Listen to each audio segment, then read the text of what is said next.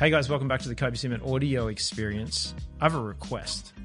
In this episode, we're giving you a shout out. I'm going to talk about the business growth blueprint from best practice, but I have a favor to ask. We want to rename our podcast. So if you're listening to this podcast and you've got a suggestion for a new name for this Kobe Simmet audio experience or best practice podcast, send me a direct message on LinkedIn or a direct message on Instagram. DM me with a new name and the winner is going to get the kudos and the bragging rights that they helped name the Best Practice podcast. And I will send you a Best Practice hoodie. So in the southern hemisphere, it's coming into winter. In the northern hemisphere, I know it gets cold for you guys up there. If I will send, if you're the winner and we choose your name for the Best Practice podcast, the Kobe Simmet audio experience, you come up with a name, we'll choose it, send me a direct message and you're in the draw to win a best practice hoodie. Lovely, warm, cozy. Okay, let's get on with it. In this episode, I want to talk about the best practice business growth blueprint. We recently launched it on our Instagram page. So if you go to my Instagram, you can get to the handle or you can go to bestpractice.biz forward slash blueprint and download your free copy. Stay tuned.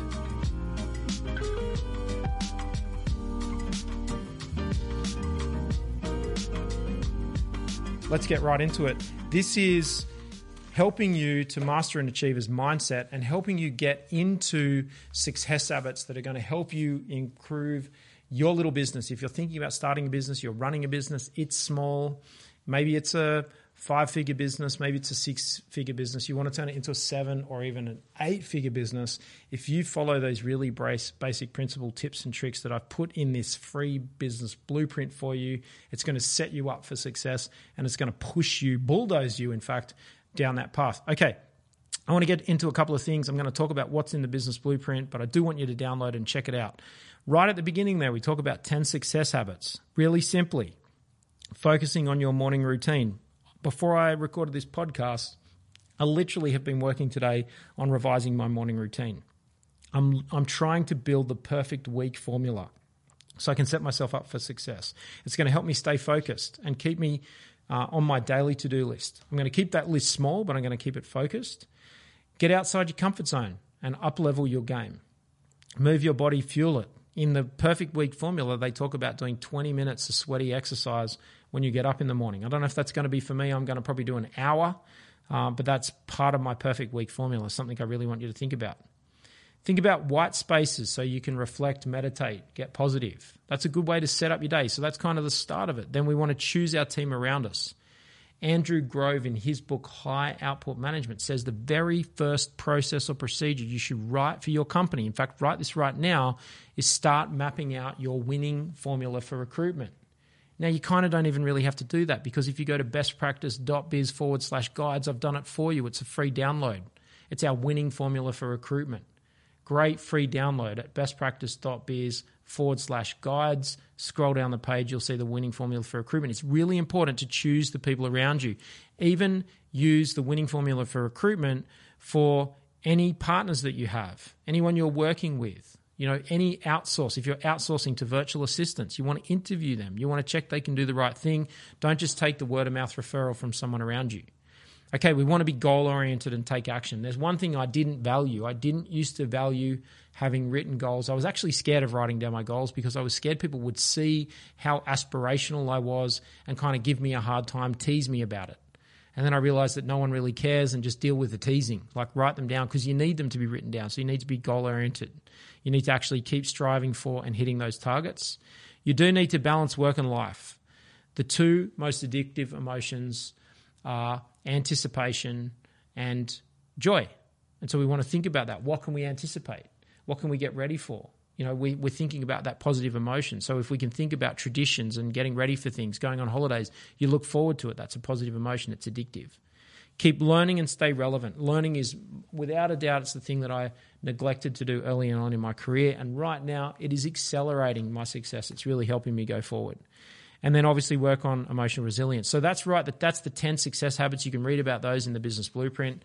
I want to get right now to the good ideas checklist. I have talked about this recently in some of our YouTube videos, but it's something I want to help you guys with is the good ideas checklist. And if you are thinking about starting a business, you're growing a business, you've got a business, you want to improve that business, this checklist is for you. It's absolutely essential. The first and foremost, before I even get into the checklist, is you're more likely to succeed, like 46% more likely to succeed if your business is in a trending industry and that trend is increasing. And that's from a McKinsey study of over 3,500 companies by the McKinsey Consulting Company. So you've really got to make sure that you're kind of at the front of a trend. Don't worry if there's other people out there doing it already. In my opinion, it's better to be better in a, be the best in a flooded market than outstanding in a field by yourself. Not outstanding in your field. Don't be outstanding in a field by yourself. Uh, so think about your business idea. We've got a page there of this checklist. Fills a gap in the market, it innovates, it challenges existing alternatives, it stands out, meets customer expectations, offers great value, has a purpose, harnesses your strengths, is in a growing market, and can be scaled up.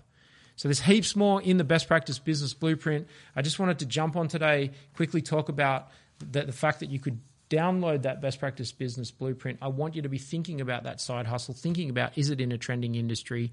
Think about can you scale it? Does it harness your strengths? And if you really want to do a test, go and see if you can get someone to buy it from you right now.